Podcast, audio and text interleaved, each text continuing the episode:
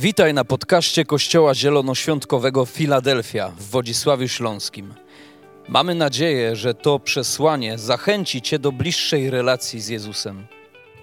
Jeżeli jesteś ciekaw, kim jesteśmy, zapraszamy Cię do odwiedzenia naszej strony internetowej filadelfia.org.pl. Do zobaczenia w Filadelfii. Cała chwała dla Jezusa. Słuchajcie, mm, rozpoczynamy cykl i to będzie taki cykl, nie wiem ile on będzie trwał. Cykl to może za mało powiedziane, bo będzie to jakiś sezon. E, czasami mądrzy ludzie w dobrej wierze jakby nie doceniają albo nie widzą aż takiej wartości w tym, kiedy Bóg porusza się w ponadnaturalny sposób. I mówią: Nie szukajmy ręki Boga, ale szukajmy Jego twarzy. I to jest prawda. Ale kiedy szukasz Jego twarzy, to zobaczysz Jego dłonie. Ponieważ gdybyś wy z Nowego Testamentu, z czterech Ewangelii, wyrzucił wszystkie cuda Jezusa, to tam niewiele zostaje. Dlatego, że Bóg jest zawsze związany z ponadnaturalnością. Bóg jest zawsze związany z cudownym działaniem.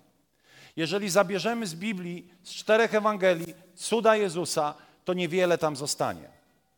I pomyślałem sobie, że, że jesteśmy w takim miejscu, w którym Bóg chce poprowadzić nas do tego, abyśmy jeszcze bardziej oglądali Bożą dłoń. Ponieważ jesteśmy gotowi szukać Jego twarzy. I wszędzie tam, gdzie Boży lud jest gotowy podejść bliżej Boga, zawsze doświ będzie doświadczał tego Boga, który jest opisany w Nowym Testamencie, w osobie Jezusa Chrystusa, Boga ponadnaturalnego, Boga cudownego. Jak to jest, że są miejsca na świecie, w których ręka Boga jest po prostu tak? Albo można by było powiedzieć palec Boży. Po prostu rzeczy dzieją się tak. A dlaczego w innych miejscach tego nie ma? Czyż to nie jest tak, że Bóg nie jest inaczej? Nie ma Ducha Świętego Argentyny, Brazylii, Afryki i Europy. Jest jeden Duch Święty. Ale z jakichś przyczyn im, im bardziej wyedukowani, im bardziej zamożni, to tym mniej tej Bożej obecności się manifestuje. I mam wrażenie, że czasami Bóg po prostu e, wyśmiewa tą, nie mam lepszego słowa, ale, ale ignoruje tą naszą uczoność i mówi: OK, skoro jesteście tacy mądrzy, skoro wszystko wiecie, to pójdę do tych prostych. Nie mam na myśli prostackich, ale prostych. I bardzo często Bóg robi to, że, że tych wyniosłych, tych wyedukowanych, tych oświeconych, tych wielkich humanistów wszystkich, którzy tak bardzo wiedzą, jak należy żyć, On ich po prostu mija i idzie do prostych ludzi, gdzie wiara jest prosta. Ale wiecie, byłem też w miejscach, czy ostatnio byłem w miejscu, w którym, którym jest i bogato, i wyedukowanie, i Bóg się porusza. Dlatego, że mądrość ludzka nie musi stać w sprzeczności z Bożą z Bożą, z Bożą mocą, z Bożym działaniem. I wierzę, że taki sezon także jest dla nas. Świetnie, że się uczymy, że się edukujemy, ale zawsze pamiętajmy, że Boże działanie jest ponad nasze, e, nasz rozum. Nie można go nauczyć się w szkole biblijnej. Nie można go zrozumieć. Nie można go zdefiniować, że tylko tak i tylko tak. Nie można go zamknąć. Nawet w Słowie Bożym nie można Boga związać. Bóg nie jest związany Słowem. Dlatego, że Biblia mówi, że Bóg o wiele więcej cudów uczynił niż to, co jest opisane w Biblii. Wiecie o tym? Nie wszystko zostało opisane. A więc nie możemy, kiedy Bóg się porusza, powiedzieć: O, tak nie, bo tego cudu nie ma w Biblii. Wielu rzeczy nie ma w Biblii, które Pan Jezus uczynił. I myślę, że chrześcijaństwo bez jego ponadnaturalnego aspektu jest słabe. Chrześcijaństwo bez tej dłoni Pana Boga zostaje zredukowane do ludzkich zabiegów i ludzkich wysiłków. I to jest moment, w którym wierzę, że Bóg porusza się nie tylko pośród nas, ale w wielu kościołach w Polsce, aby mądrość i moc się spotkały. Bardzo często jest tak, że są kościoły, które mają mądrość i naprawdę ta mądrość jest imponująca.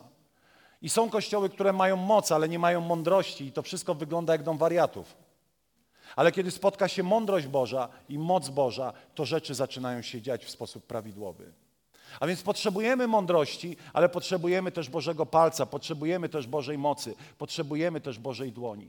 I wierzę, że to będą przy różnych, przy, jakby chcę generalnie mówić o cudach Jezusa, w ogóle o cudach Boga. i inspirować Was do tego, abyśmy zaczęli oglądać te rzeczy jeszcze bardziej w swoim osobistym życiu. W swoim osobistym życiu to jest lepsze niż Wasza reakcja, co powiedziałem. Amen?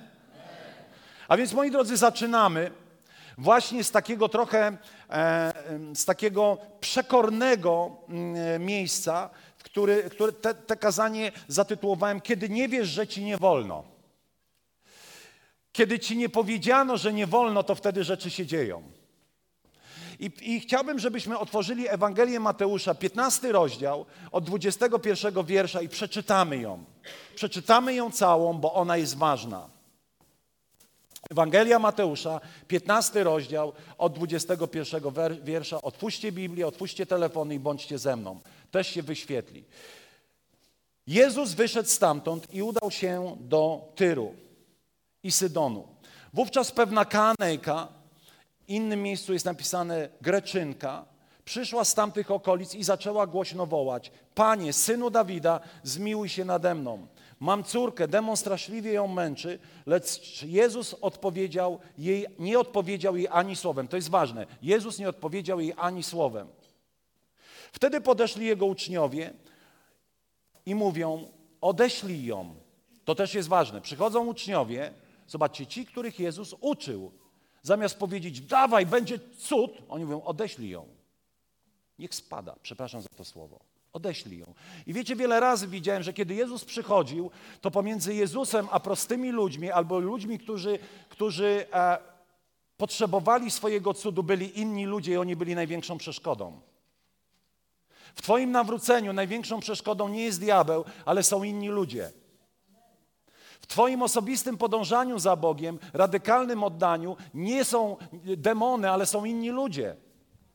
Ludzie nie są źli w tym sensie, że nie są naszymi wrogami, ale przeciwnik bardzo często używa innych ludzi. A więc uczniowie byli narzędziem, które miało pozbawić cudu tą dziewczynę.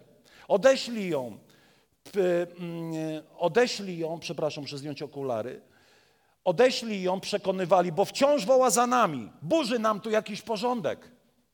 Mamy to wszystko poukładane, Twoja misja jest taka, wiesz, profesjonalna, wszystko jest super, jestem za organizacją, jestem za najlepszą jakością, ale czasami, kiedy Pan Bóg przychodzi, to On wywraca wszystko do góry nogami i musimy być na to przygotowani.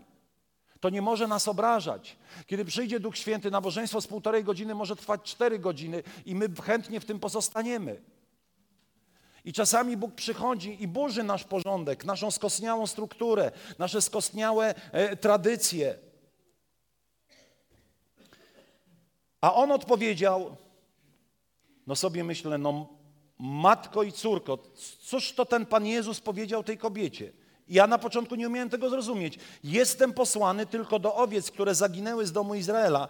Lecz kobieta podeszła, pokłoniła mu się i, i poprosiła: Panie, pomóż mi. Niedobrze jest zabierać chleb dzieciom, odpowiedział, i rzucać szczeniętom. Panie Jezus, taki zawsze uprzejmy, nazywa tą kobietę szczeniakiem. Pan Jezus w jakiś dziwny sposób wychodzi ze swojej takiej postawy uprzejmości, bo przecież napisane jest cichy i spokojny i, i spokojnego serca, łagodnego serca, nagle mówi: Nie będę dawał tego chleba psom, malutkim pieskom. Nawet nie jesteś psem, tylko malutkim pieskiem. To jest pewna prowokacja, nie, nie zrażajcie się. Tak, panie, odparła kobieta, ale i szczenięta jadają okruchy, które spadają ze stołu ich panów. I zobaczcie, co odpowiedział Jezus. Mówi to do poganki. Mówi to do kobiety, która nie ma nic wspólnego z Żydami, z prawem mojżeszowym. Nie ma żadnej religijnej tradycji przekazu jedynego prawdziwego Boga, a on jednak mówi: O kobieto, wielka jest Twoja wiara. Wielka jest Twoja wiara. Jesteś poganką, ale wielka jest Twoja wiara. Niech Ci się stanie, jak chcesz. I od tej chwili jej córka była już zdrowa. Pan Jezus dwa razy jest zachwycony nad wiarą ludzi. I w żadnym przypadku nie są to Żydzi. Wiecie, co mi to mówi? Że religia niczemu tu nie pomaga w tej wierze. I zaraz rozwiniemy tą myśl. A więc, moi drodzy, opowiem Wam pewną historię, która nawiąże trochę do, do, do tego fragmentu. A więc mamy kobietę, która nie jest Żydówką, Córka jest zdręczona przez demony, przychodzi Jezus, ona go prosi, Jezus milczy, potem jej odpowiada, że właściwie nie ma szans i na końcu zachwyca się jej wiarą, kiedy ona dalej nie odpuszcza.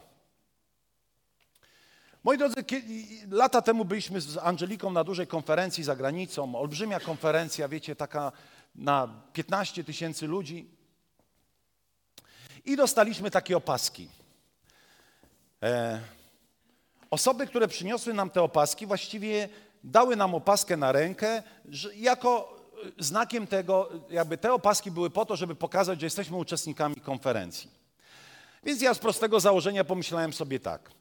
Zaproszono nas na tą konferencję, dano nam opaski, więc pewnie to jest jakaś taka ważna opaska, która mnie y, y, upoważnia, aby być tu, aby być tam, aby być tam, siam, owam, w różnych miejscach. Więc mamy te opaski na rękach, takie, których nie możesz zdjąć i przekazać komuś innemu, czyli jesteś taki naznaczony, zaobrączkowany. I wiecie, przychodzimy na pierwszy dzień konferencji i tak rozglądamy się po tej hali wielkości katowickiego spotka, może i większej, bo to jest dawny stadion olimpijski, tylko zakryty. I tak patrzymy, ja mówię, ty Angela, przecież ja nie będę siedział jak ten chłop na tej scenie jest taki malutki. Mówię, po co? Ja w telewizji mogę go zobaczyć, bo tam były ekrany multimedialne i tego mówcę można było sobie zobaczyć na telewizorze. Ja mówię, nie przejechałem przez cały świat, żeby chłopa oglądać na telewizorze. Mówię, idziemy do przodu. No to dawaj, biorę to moją żonę za rękę, idziemy do przodu. Idziemy, idziemy, schodzimy na płytę, bo każda taka sala ma taką płytę, na której były poustawiane krzesła. No i tak idziemy, idziemy, idziemy. Ja mówię, wiesz co? W pierwszych rzędach są wolne miejsca. Idziemy do pierwszych rzędów. Słuchajcie dalej.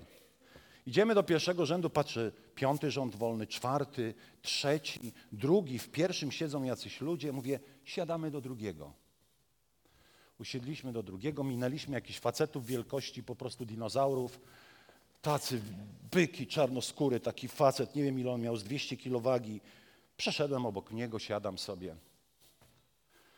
Minęło kilka minut, ludzie zaczęli przychodzić, schodzić i tak odwracam się i ten facet wielkości dinozaura nagle sprawdza coś tym ludziom na ręce. Ja mówię, ty, my tu nie powinniśmy siedzieć, bo to jest dla VIP-ów. Tylko, że nikt mi o tym nie powiedział. I moja pewność sprawiła, że ten facet nawet mnie nie zatrzymał. Usiadłem sobie, za chwilę patrzę w pierwszym, drugim rzędzie, same szychy, największe grube ryby kościoła yy, charyzmatycznego na świecie siadają obok nas i Angelika Jarek. Wiecie, jak tam się dostałem? bo nikt mi nie powiedział, że nie mogę i moja pewność sprawiła, że nawet nikt nie, był, nie miał ochoty mnie zapytać, czy coś ze mną nie tak, żebym pokazał opaskę. No bo ja po prostu sobie wchodziłem. Siadam, grubas mnie puścił, przepraszam za to słowo, bo facet był wielkości dinozaura, puścił mnie, przeszedłem, usiadłem, koniec. I dzisiaj będziemy mówili o pewności i będziemy mówili o tym, że czasami przeciwnik zrobi wszystko, żebyś tą pewność stracił. Słuchajcie, a więc mamy historię. Jest kobieta, która przychodzi do Jezusa, nie jest Żydówką, idzie odważnie, ale wracając jeszcze może do tamtej myśli, powiem jeszcze tak: czasami to, co wiesz, bardziej ci przeszkadza niż pomaga. Czasami lepiej nie wiedzieć. Czasami lepiej nie słuchać. Dlatego kościoły powinny być miejscem inspiracji i zachęty opowiadania o Bożych cudach, a nie o dziełach diabła. Nie musisz się dowiadywać z kościoła o dziełach diabła, bo otworzysz portal internetowy, informacyjny i przeczytasz same dzieła diabła. Nie w tym sensie, że we mnie jest, wiecie, taka już degeneracja, czy właściwie taki nihilizm, nic dobrego, bez sensu. Nie, nie to chcę powiedzieć, ale chcę powiedzieć, że dzieła diabła ciągle po prostu nas atakują. Zniechęcające rzeczy nas atakują. Religia nam mówi zniechęcające rzeczy, za chwilę też o tym powiem. A więc kilka myśli, które pomogą nam otrzymać swój cud. I to się świetnie układa z tym, co Olek powiedział, ponieważ każdy z nas ma swój cud. Jakiś amen, coś podoba się czy nie? Każdy, mówiliśmy, że skoro Bóg tydzień temu uczynił to dla Joli, może to uczynić dla ciebie. Jeśli Bóg coś uczynił dla mnie, może to uczynić dla ciebie. Każdy ma swój cud. Każdy człowiek wierzący powinien i Bóg chętnie to uczyni mieć historię swoich własnych ponadnaturalnych cudów, ponieważ cuda są integralną częścią chrześcijańskiego życia. Amen. To jest normalne chrześcijańskie życie. Jeżeli wierzymy w Boga, który stworzył niebo i ziemię, to nie można go zamknąć w paru książkach, w których będziemy opowiadali o Jezusie. Kiedy chrześcijaństwo jest tylko opowiadaniem o Jezusie, a nie oglądaniem Jezusa, to znaczy, że je zredukowaliśmy do poziomu innych wyznań i religii a ono nigdy takim nie miało być. Ewangelia Marka, ostatnie wiersze mówią, a, a ci, którzy uwierzą, takie rzeczy będą czynili. Na chorych ręce kłaść będą, a ci uzdrowieją, nowymi językami, wyzdrowieją, nowymi językami będą mówić, demony będą gonić, a, co, a choćby co trującego wypili, nie zaszkodzi im. To jest normalne życie Kościoła. To jest normalne manifestowanie się królestwa. Oto kiedy jest opowiadane, kiedy e, e, e, Jan Chrzciciel ma doła i jego wiara się kruszy, przychodzą ludzie i opowiadają mu, co się dzieje, że królestwo Boże jest pośród nich, ale jak ono się manifestuje? Poprzez znaki i cuda. Dlatego, że to, co jest w niebie, jest tysiąc razy inne niż to, co jest na ziemi.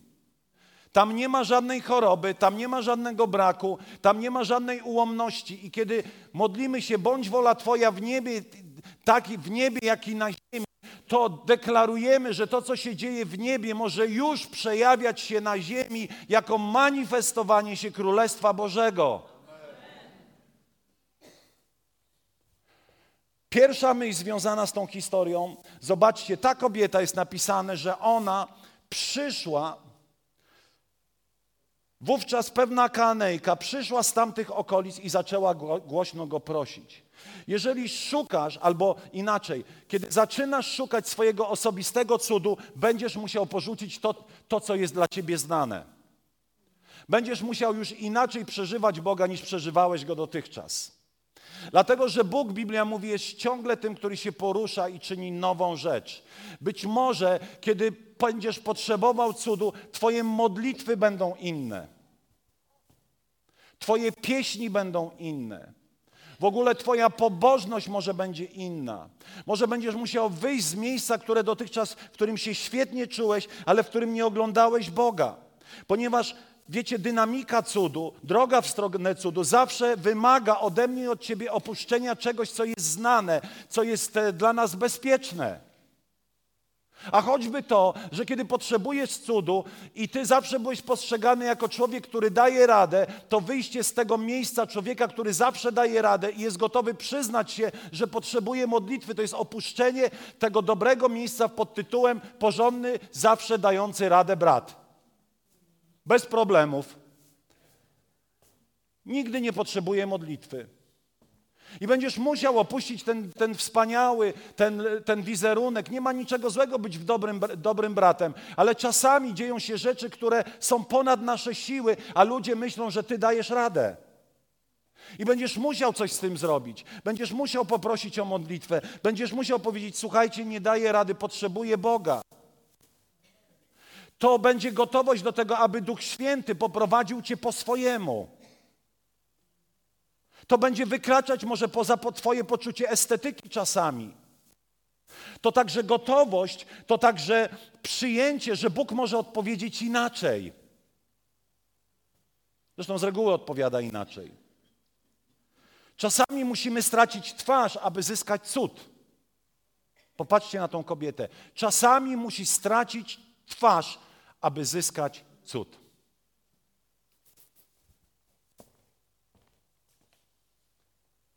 Ale prawdą jest też, tak jak powiedział Olek, kiedy modlimy się o cud, bardzo często są. Wiecie, to jest tak. Ja przez te 19 lat pastorowania, większość, pas, większość moich modlitw to były modlitwy, jakby niebo było z brązu. Bach odbija się, Bach odbija się. I ten interwał pomiędzy wypowiedzianą modlitwą a otrzymaną był bardzo często długi. Ale obserwuję, że od jakiegoś czasu niebo nawiedza ziemię. Zaczynam się modlić, bak, rzeczy się dzieją. Zaczynam przynosić Bogu jakąś potrzebę, jakby Bóg uznał, że dojrzałem do tego, aby rzeczy zaczęły dziać się inaczej, że dojrzałem do tego, aby przyjąć cud w swoim osobistym życiu, więcej cudów, więcej ponadnaturalnych rzeczy z Bogiem. Ale czasami niebo milczy. Kiedy nie widzimy od razu odpowiedzi na modlitwę, tak jak ten Jezus, ona do niego się zwraca, a on nic nie mówi. Miałeś doświadczenie tego, że niebo wydaje się jakby milczało, jakby było głuche na Twoją potrzebę? I dokładnie ta kobieta tego doświadczyła. Przychodzi, woła, słyszy o Jezusie, że ten, ten człowiek, ten prorok dokonuje tak niesamowitych rzeczy. Ludzie przychodzą, są chorzy, bach, bach, bach, uzdrowieni, czysty po prostu Disneyland i show, rzeczy dzieją się niesamowicie, a on wobec niej milczy. I teraz musimy wczuć się w sytuację, która tam jest. Co dzieje się w głowie kobiety, która nie jest Żydówką? I przychodzi do Jezusa. Jezus milczy. I zaczyna się może pojawiać taka, zaczyna się taka myśl, chyba faktycznie on przyszedł jedynie do Żydów.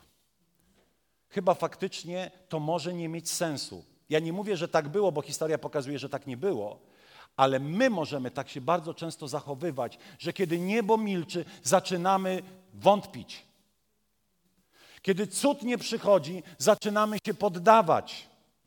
Wiecie, i samo poddanie się jeszcze jest połową biedy, ale najgorsze jest bardzo często to, że ludzie w tym milczeniu nieba zaczynają mieć żal do Boga i, i w ich sercu zaczyna gościć gorycz. Panie, gdzie byłeś? Co to za Bóg? Dlaczego nie odpowiada? Mam świadomość tego, że jesteśmy kruchymi naczyniami i możemy tak się zachowywać, ale po to tutaj jesteśmy, aby siebie zainspirować, żeby tak nie robić żeby nie gorzknieć, żeby się nie rozgoryczyć, że może Twoja bitwa, z czymś się zmagasz, pierwsza skucha, druga skucha i niebo jakby jeszcze nie odpowiedziało, ale przyjdzie moment, że Twój cud przyjdzie i będziesz wolny na przykład. I będziesz wolny, ale w tych porażkach, w, których jakby niebo nie odpowiada, łatwo jest zgorzknieć.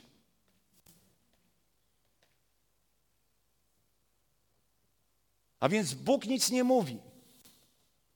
To że, on, to, że nie słyszy, nie znaczy, że nic się nie dzieje. Jezusowi nie odcięło prądu nagle, on nie stanął w jakimś niebycie. To, że on nic nie odpowiedział, nie znaczy, że nie myślał. To, że nic nie odpowiedział, nie znaczy, że nie słyszał. Prawda? Słyszał. Nam się wydaje, że on nie słyszy i nas ignoruje. To, że nic się nie dzieje, to znaczy to, że nic nie widzę i nic nie słyszę, nie znaczy, że nic się nie dzieje. Zawsze się coś dzieje. Zawsze się coś dzieje. I wierzę, że zawsze dzieje się coś dobrego. Druga myśl. I nagle, kiedy Jezus się od, odzywa, to mówi jej tak naprawdę, że się nie nadaje. Słuchaj, ale ja przyszedłem tutaj robić duchową rewolucję tylko w Izraelu. A ty jesteś Greczynką. Ty nie jesteś Żydówką. Czyli ty się nie nadajesz. Czy Jezus chciał tak naprawdę jej powiedzieć, że się nie nadaje? Nie. On wiedział o wiele więcej, on wie wszystko. Ale myślę, że jest dla nas jakaś nauka. Nagle pojawiają się uczniowie i uczniowie mówią, odeślij ją. I wiecie, strasznie mnie to denerwuje. I ja jestem wzburzony, kiedy Kościół jest miejscem, w którym my sobie nawzajem mówimy, że się do czegoś nie nadajemy, w tym sensie, że nie jesteśmy wystarczająco święci, pobożni, utalentowani, żeby Bóg mógł Ciebie użyć, mógł odpowiedzieć na Twoją modlitwę, etc., etc., etc. Jest jedno miejsce, kiedy apostoł Paweł mówi o tym, że Bóg nie odpowiada na modlitwę, to jest sytuacja, w której jesteś jesteś skonfliktowany, nosisz nieprzebaczenie w sercu. Bo mówi, wznoście swoje ręce czyste, bez wady i bez kłótni. A więc jeśli jesteś naburmuszony, bo się z kimś pokłóciłeś, to faktycznie twoja modlitwa jest, nie jest wysłuchiwana. Zawsze złamane relacje, nieprzebaczenie w sercu jest barierą w modlitwach. Ale bardzo często ludzie mówią, a gdzie ty się tam pchasz tak do tego Boga? A, a, a najlepsze jest to, to gadanie. Ono mnie strasznie denerwuje. A Bóg jest suwerenny i robi co chce i nie wiadomo, czy chce cię uzdrowić. Już, ja już jestem pokonany przez takie gadanie wtedy. No faktycznie jest suwerenny. ten nie ten tamten umarł, to ja umrę. No bo jest suwerenny. Ale jest napisane, uzdrowił ich wszystkich. Zawsze uzdrawiał ich wszystkich. I uzdrowił ich wszystkich. I sobie myślę, nie wiem dlaczego wszyscy ludzie nie są uzdrawiani, ale nawet jeżeli na dziesięciu jeden będzie uzdrowiony dzisiaj, to dla tego jednego ma to sens. Zgadzacie się z tym?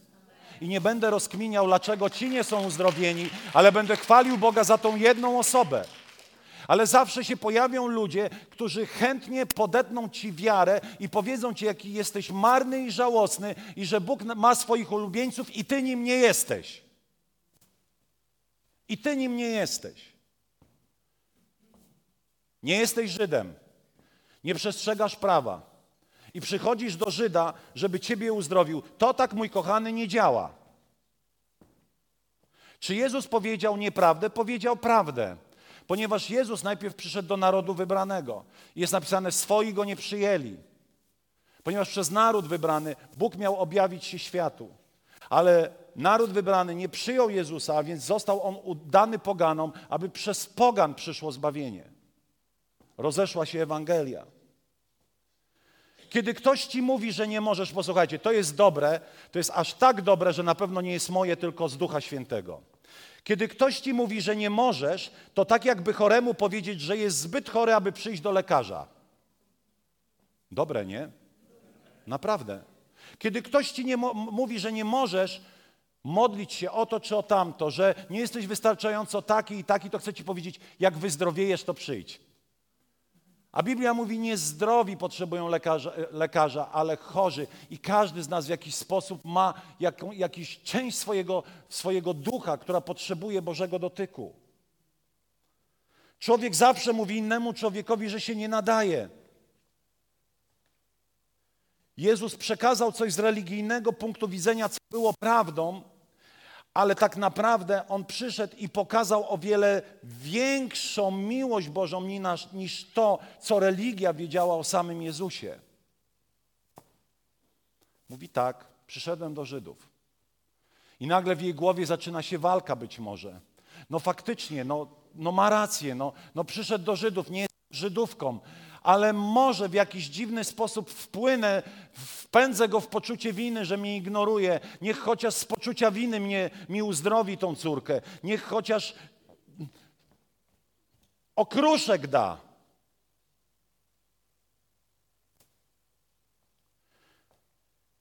Ale człowiek w, swoich w swojej gorliwości ma różne zasady. I wiecie, myślę sobie, że dobre kościelne zasady to takie, które zawsze przybliżają ludzi do Boga. Zasady religijne zawsze ci powiedzą, że się nie nadawałeś. Więc nie słuchaj religijnych zasad, bo one zawsze ci powiedzą, że się nie nadajesz do Bożego cudu. Że jesteś niewystarczająco doskonały, że nie jest, niewystarczająco wierzysz, że niewystarczająco robisz to, tamto i owamto. I jeszcze powiedzą ci, że tamto jeszcze nie zostało zrobione, a więc nie możesz doświadczyć cudu. Religia zawsze ma za zadanie ludzi dzielić i dyskwalifikować tych najbardziej chorych. I nie mam na myśli choroby ciała, ale chorobę duszy. Religia zawsze szczyci się z tych super idealnych, nie ma nic złego w byciu świętym, dążmy do świętości. Ale wiecie, kiedy nagle nasza świętość jest powodem dopychy i wyniosłości, to coś zgubiliśmy. Ponieważ świętość jest działaniem łaski Bożej w naszym życiu. I kiedy tacy uświęceni chrześcijanie przychodzą i napotykają tych boroków, tych, którzy walczą, i oni im zawsze powiedzą: Słuchaj, siadaj w ostatnim rzędzie, bo jak będziesz wystarczająco dobry, to może Pan spojrzy na ciebie. Tak zawsze religia mówi: Bądź dobry, a może Pan Bóg spojrzy na ciebie. Kolejna myśl: jaki dźwięk wydajesz, kiedy Twój cud nie nadchodzi? Co mówią Twoje usta, kiedy cud się opóźnia? Oto zobaczcie, ta kobieta dokonała czegoś, co jest niezwykle ważne, a mianowicie dobrego wyznania. Ona złożyła dobre wyznanie. Nawet szczenięta jedzą ze stołu panów. Czyli wiem, że się nadaje, ale się nadaje. Ile razy w sytuacjach, kiedy cud nie nadchodzi, człowiek zaczyna złorzeczyć Bogu, tak jak żona, żona y, tego Joba. Tak.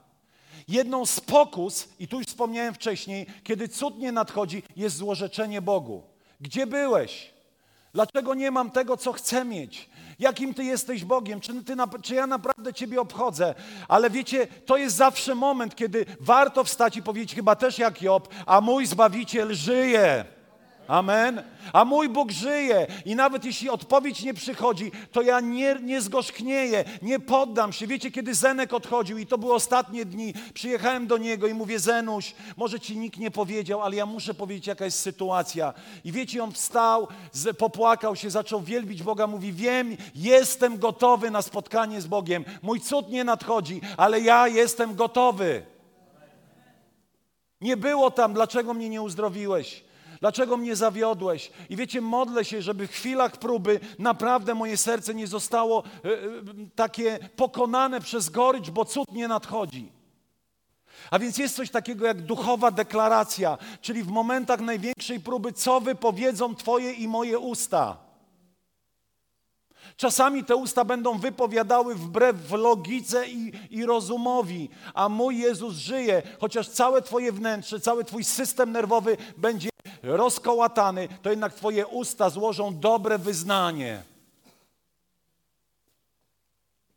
Nawet szczenięta. Jaki dźwięk będę wydawał, kiedy mój cud nie nadchodzi? Kiedy cud nadchodzi, zawsze jest uwielbienie. Ale sztuką jest uwielbiać, kiedy nie ma cudu. Sztuką jest deklarować Bożą dobroć, Bożą miłość, a Bóg jest dobry. Cud nie nadchodzi, ale mój Bóg jest dobry. Ile razy to słyszałem z waszych ust? Szacun, szacun, szacun. Cud nie nadchodzi, ale mój Bóg jest dobry. On zawsze jest dobry. On nigdy nie jest y, y, y, zaburzony, on nigdy nie jest zły, on się na mnie nie gniewa. Mój Bóg jest zawsze dobry. Jakże wtedy łatwo powiedzieć, to nie dla mnie. Ilu ludzi zawróciło przed metą swojego cudu na Boga? To nie dla mnie. Ile uzdrowień nie przyszło tylko dlatego, że człowiek w pewnym momencie powiedział: To nie dla mnie. Ile przełomów w finansach nie przyszło tylko dlatego, że człowiek nie zaufał i powiedział: To nie dla mnie. Ile rzeczy nie wydarzyło się tylko dlatego, że złożyliśmy złe wyznanie i poddaliśmy się. I ostatnia rzecz, której, na którą chciałbym też złożyć nacisk, to pewność w chwilach kryzysu. Biblia mówi, że wiara jest pewnością. Amen? Że kiedy przychodzisz do Boga, musisz być pewny. Musisz, pewność to jest, to jest jasne oczekiwanie dobrego końca. Niepewność sprawia, że rozmijamy się z Bożą odpowiedzią. Chcecie na to werset? Bardzo proste. Posłuchajcie tego. List Jakuba, pierwszy rozdział, szósty wiersz do siódmego. Jest tam napisane, aby modlić się o mądrość. Ale tam jest dalej poinstruowanie, jak modlić się o tą wor, won, y, mądrość. Niech jednak prosi z wiarą, a porzuci wątpliwość. Inne tłumaczenie mówi, niech prosi z wiarą bez powątpiewania. A więc jeśli modlisz się, oczekuj dobrego końca. Bo człowiek, który wątpi, przypomina falę morską do brzegu i od brzegu, gnaną i miotaną przez wiatr. Ktoś taki niech nie liczy, zobaczcie jakie słowo, to aż, aż strach przeczytać, że to jest w Biblii. Ktoś taki niech, liczy, niech nie liczy, że coś od Pana otrzyma. Kościół musi, chciałem powiedzieć, nie, nie wiem co chciałem, nie, coś, coś takiego nieeleganckiego. Człowiek musi mieć to coś. Musi umieć się modlić odważnie.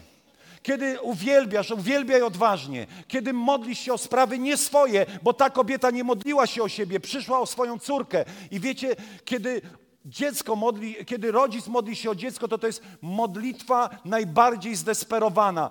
Ilu ludzi modli się zdesperowanymi modlitwami? Pewnymi. Przyszła w imieniu swojego dziecka. Może to dziecko w tym opętane przez tego złego ducha dało jej w kość, a może zanim zostało opętane, dawało jej w kość i, i, i przez to, że była niedobra, zła, wprowadziła do swojego życia moce ciemności, bo na pewno nie chodziła na kółko różańcowe albo na oazę. Bo skoro demony ją opętały, to musiała się zajmować czymś niewłaściwym. Może dała jej w kość, a jednak matka wzbiła się ponad wszelkie trudności i zranienia i przychodzi do Jezusa i mówi nawet szczenięta. Czyli nie wiem, Jezu, co ty powiesz, ale ja ci nie odpuszczę. I wiecie, Jezus jest zakochany w takich modlitwach. Takie modlitwy poruszają Boże serce. Oto oczy Pana przepatrują całą ziemię, ale ci, którzy modlą się odważnie, ci, którzy modlą się w sposób zdesperowany, przyciągają Boże serce. Bo modlą się w zgodzie z rytmem nieba, bo w niebie jest pewność. Pewność to stwierdzenie faktu, to radosne oczekiwanie dobrego końca Pewność zawsze porusza Boże serce. Pokora i pewność wcale się nie wykluczają.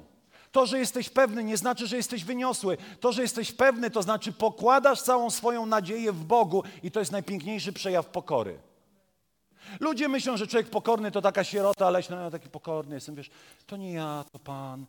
Pokora to jest zrozumienie, ile zależy od Boga, ile zależy ode mnie. Pokora to jest uzależnienie siebie od Boga. To jest prawdziwa pokora, a nie udawanie siebie jak siedem mniejszy. Nie taki pokorny jestem brat, kapucyn. O, bracia i siostry, pokorni. To raczej jest po prostu cyrk na kółkach. Ona się zredukowała do szczenięcia i mówi: Nazywaj mnie kim chcesz, ale to, kim mnie nazwiesz, i tak mi nie przeszkodzi w tym, żebym Ciebie dalej prosiła. Hmm? A to uwielbienie za głośne, a to za ciche, a to za szybkie, a to za wolne, a to kazanie za słabe. Nie jestem w stanie się modlić dzisiaj w kościele. Nie jestem rozwalony po prostu tym nabożeństwem. Nie, nie jestem w stanie. Amatorka. Cokolwiek by tu się dzisiaj wydarzyło, mój Zbawiciel żyje. Jakkolwiek kiepskie byłoby uwielbienie, będę go wielbił. Jakkolwiek kiepskie byłoby kazanie, wezmę coś z tego, przyjmę i wyjdę stąd wzmocniony. Ludzie, przychodzimy na półtorej godziny, skorzystajcie z tego jak najbardziej, ale pewność to jest przyjęcie tego, co Bóg ma dla ciebie i niepewność to jest rozminięcie się z tym, co Bóg ma dla ciebie. Rozmijanie się, rozmijaniu się zawsze towarzyszy niepewność albo uraza. W tym sensie, ten gość mi nie pasuje. Nic mi tu nie przekaże. To samo było z Jezusem. Cieśla, stolarz, cóż On nam może dać? Rozminęli się z Bogiem. A zielonoświątkowcy Wolisławie, który jest 200, to tam Bóg jest pośród nich. Na osiedlu jest więcej nas niż tych tam na górnej. A, kochani, Bóg liczy inaczej. Bóg patrzy inaczej. Pewność. Pewność. Jestem tutaj, bo jestem pewny, że Bóg odpowie na moją modlitwę. Jakkolwiek On odpowie, ale zawsze odpowie. Amen. Oddajmy Mu chwałę. Większość, od, większość wartościowych modlitw nigdy nie została wypowiedziana, gdyż zabrakło nam odwagi. Większość odpowiedzi nie przyszła, gdyż zabrakło nam pewności, że możemy to dostać. Ilu ludzi podnosi porażki, ponieważ nie, nie odważyli się być pewni dobrego końca. Pewność to przekonanie, że mój Bóg przyjdzie na czas, to będę czekał wytrwale, nawet jeśli już moje serce nie chce czekać, ja ciągle będę czekał, ciągle będę się modlił, ciągle będę oczekiwał, ponieważ będę tym, który nie jest chwiejny, będę trzymał się tego, co Bóg mi obiecał w swoim słowie. Amen. Chciejmy powstać. Chciejemy powstać. Kto dzisiaj potrzebuje swojego cudu? Ręka w górę. Śmiało, śmiało, śmiało, śmiało. Śmiało. Wiem, że jest więcej osób. Śmiało, balkon, ręka w górę. Potrzebujesz cudu. Opuśćcie. A teraz niech podniesie rękę ktoś, kto chciał podnieść, a nie podniósł. Ręka w górę. No właśnie. No, kazanie wygłosiłem, Basiu, a ty nie chcesz ręki podnieść. Już powinni wszyscy podnieść. Każdy potrzebuje jakiegoś cudu. Amen. Ten cud jest dla Ciebie. A więc chciałbym, żebyście podeszli tu do przodu. Wszyscy ci, którzy podnieśli swoje ręce. Śmiało. Jak kobieta, która przyszła do Jezusa, z pewnością. Nie skradajcie się. To skradanie też jest takim komunikatem waszego ciała, że wy jesteście niepewni. Śmiało, bądź pewny. Wyjdź tutaj śmiało, biegnij tutaj po swój cud. Biegnij po swój cud. Biegnij po swój cud do Jezusa. Poproszę liderów, aby stanęli tutaj po, po, po, z przodu. I też szybko wychodźcie, bądźcie pewni. Też muszę was nauczyć tej pewności. Śmiało, śmiało, śmiało, śmiało. Jola, dziękuję, to jest dobre. Pewni. Jak ja mam wam zaufać, że macie się modlić, jak się skradacie jak ślimaki? Śmiało, pewni. Pewni. Jeśli oni nie mają wiary, twoja wiara niech zadziała. I teraz będziemy podchodzili, kładli krótko ręce na was i modlili się, Panie, niech stanie się cud. Koniec, kropka.